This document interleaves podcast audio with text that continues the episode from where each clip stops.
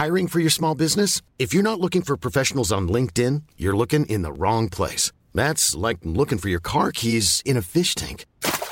LinkedIn helps you hire professionals you can't find anywhere else, even those who aren't actively searching for a new job but might be open to the perfect role. In a given month, over seventy percent of LinkedIn users don't even visit other leading job sites. So start looking in the right place. With LinkedIn, you can hire professionals like a professional. Post your free job on linkedin.com slash people today. Rock and Folk Radio.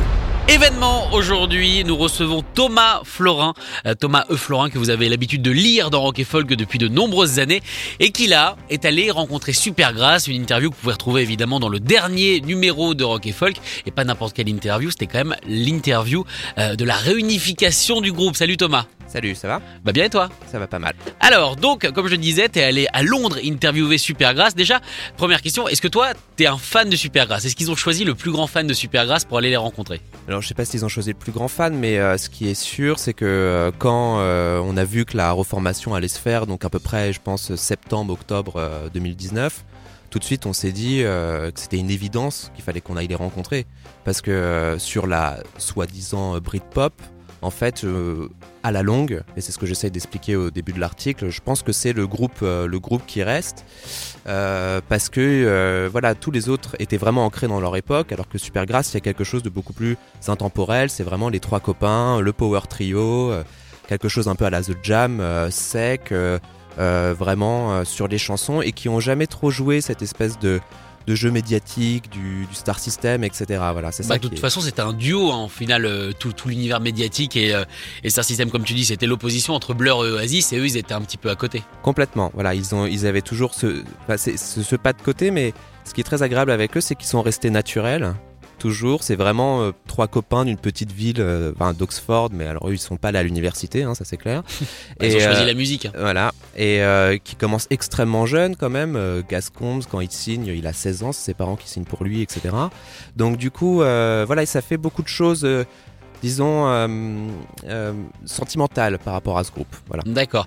Et euh, bon, bah on le sait, Rock et Folk est un magazine français, tu es français, et ils ont un attachement assez particulier à Paris. Déjà, la séparation, le dernier concert de Supergrass, c'était à Paris. Et là, bah, pour la reformation, forcément, ils devaient être contents de, bah, de voir du français.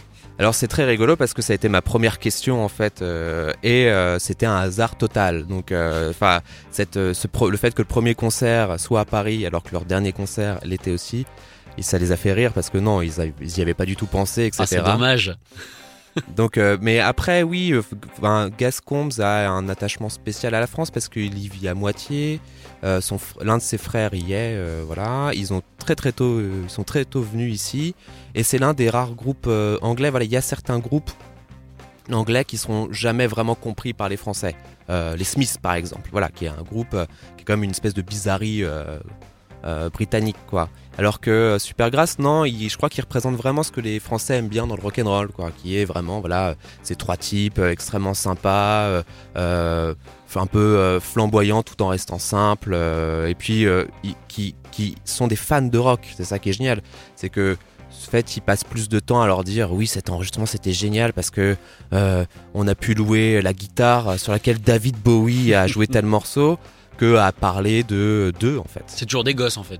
Oui, ils ont gardé ce côté-là, qui est, ce qui est assez agréable. Et après pour l'interview en tant que telle, là, ce qui était très très euh, touchant, j'ai trouvé, c'est que voilà, si pendant dix ans ils ont arrêté de jouer ensemble, on voit qu'ils se sont pas beaucoup vus tous les trois, parce que y a, ils sont quatre. Il hein, y a Rob Combs, le frère de Gaz Coombes, mais qui a toujours eu un pied dedans, un pied dehors. Donc là, ils étaient vraiment les trois, les trois d'origine. Et il euh, y avait une espèce de plaisir à se retrouver et en même temps euh, on voyait une très vieille amitié qui est en train de, de se reconstruire, de se renouer, et cetera. Et, euh, et ça c'était très, euh, très touchant. Ouais.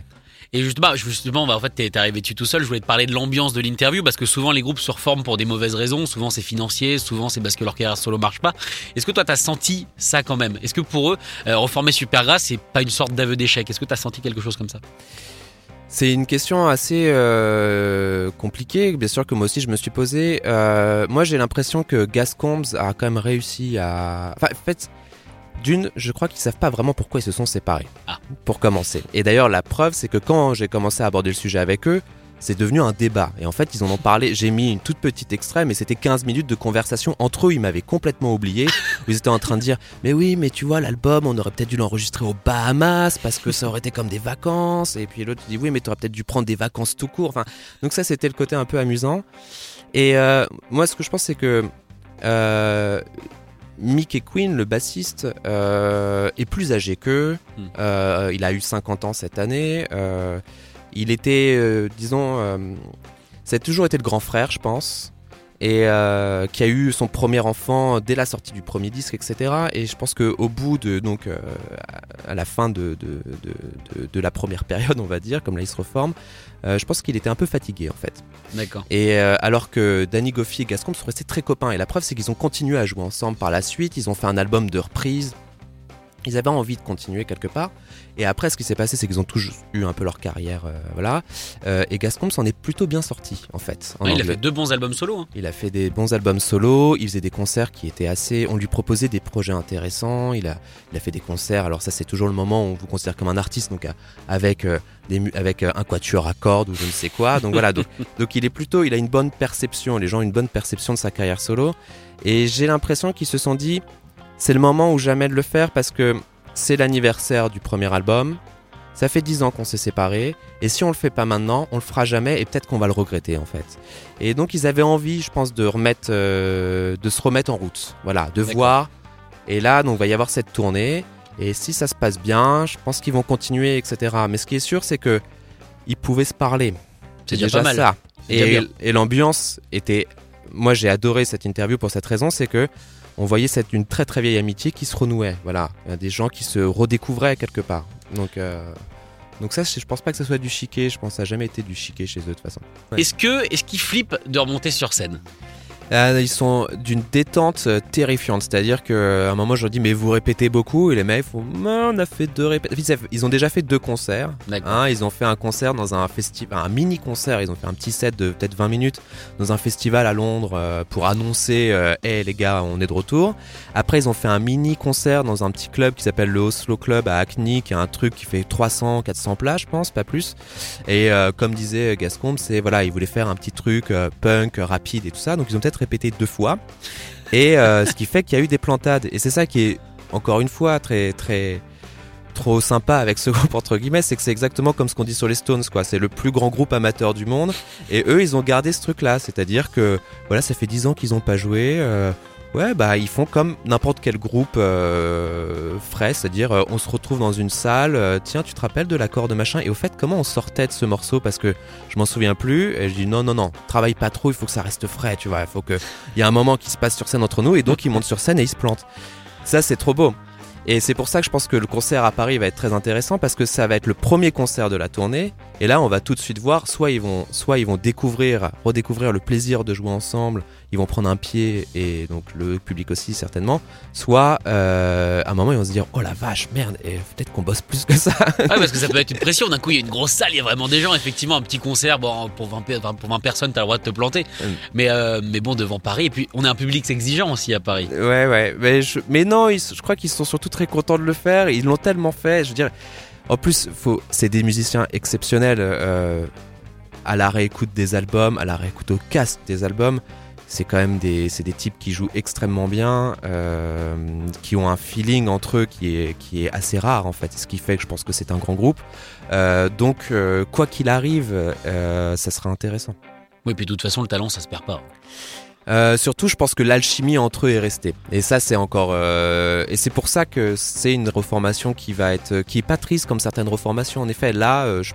ça, ça risque d'être assez agréable pour tout le monde, ouais. Alors du coup, tu me disais que pendant l'interview, euh, bah, ils reviennent aussi avec ce fameux coffret, le coffret Strange One, qui va être à édition très très limitée. Je crois que tu m'as dit deux mille. Euh... Je sais pas, je je m'avancerai pas trop sur les chiffres, mais oui, j'ai compris que c'était vraiment quelque chose qui est fait pour les fans. Hein. De toute façon, vu l'objet, euh, c'est énorme, il est très lourd. Euh, ils ont ils ils voulaient que ça sente la mandarine. Alors attention, ils ont parlé pendant très longtemps euh, parce qu'ils choisissent la feutrine à l'intérieur. Alors il y en avait un qui sentait un peu la mandarine. Alors c'est celui que Mick Quinn, le bassiste, voulait, et cetera. Donc ça a été travaillé apparemment. Ah, mais euh, ça va loin quand même. Ça va assez loin, ouais. D'accord, et tu les as vus découvrir l'objet du coup. Voilà, en fait, euh, parce que l'historique de cette interview, c'est que donc on sait qu'ils arrivent en septembre avec un coffret et qu'ils reviennent donc avec la tournée, et cetera. Et on a eu quand même beaucoup de mal à organiser cette interview, hein, pour ouais. des raisons qu'on ignore, et cetera.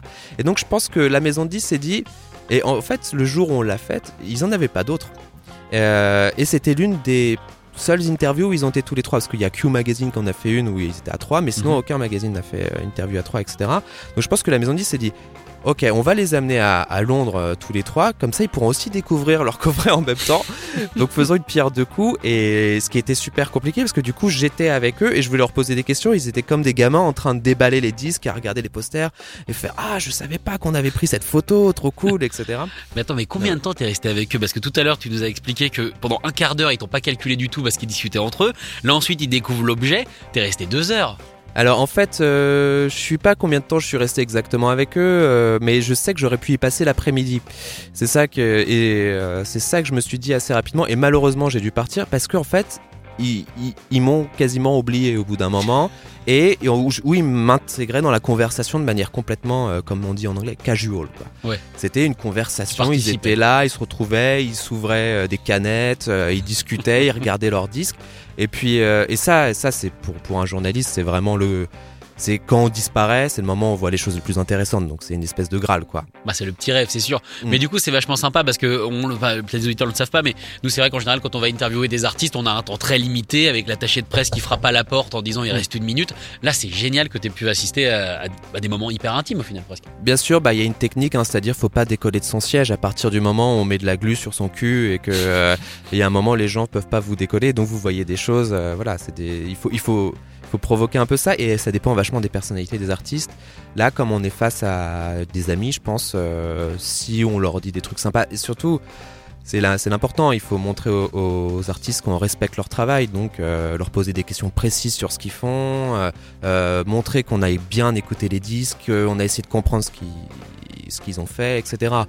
Et à partir de là, souvent, on est quand même beaucoup mieux accepté euh, et on peut rester plus longtemps. Et, c'est, et d'ailleurs, c'est pas rare que euh, que on on on est euh, je sais pas trois quarts d'heure d'interview et au fond euh, en fait on en a une heure et demie parce que euh, les types sont contents de parler avec nous, quoi. Du coup c'était c'était presque frustrant non, d'en mettre entre guillemets si peu dans dans le magazine Rock et Folk, qu'on a envie de tout mettre, j'imagine. Ce qui était très compliqué, c'est le passage toujours de l'oral à l'écrit, dans le sens où ce que j'ai ce que j'ai voulu montrer dans dans cet article, c'est à quel point ils parlaient entre eux. Et c'est pour ça que, contrairement à beaucoup euh, d'interviews, quand on monte notre interview, c'est un peu comme le montage d'un film, hein, évidemment, ouais. euh, où on essaye de rajouter donc tous les faits dans, dans des grosses phrases pour que les, les, les lecteurs puissent avoir un maximum d'informations. Euh, voilà. Là, ce que j'ai essayé de montrer, c'est un dialogue entre eux. Et donc euh, ça, ça prend de la place, donc ça fait qu'on on met moins de mots, hein, dans la page, et cetera. Mais c'est ce qui me semblait important parce que je me dis, les gens qui vont voir Supergrass, ils vont avoir une question, c'est est-ce qu'ils vont faire, est-ce qu'ils font ça pour l'argent? Est-ce qu'ils s'entendent plus? Bah oui. Est-ce que, et non, là, ce que je voulais montrer, c'est non, c'est rester des gens qui se parlent, qui sont contents de se parler et, euh, et qui donc rester un groupe d'amis. Voilà. Merci beaucoup Thomas d'être venu dans, dans On n'est pas du matin. On retrouve évidemment ton interview dans le dernier numéro de Rock et Folk que vous devez courir acheter.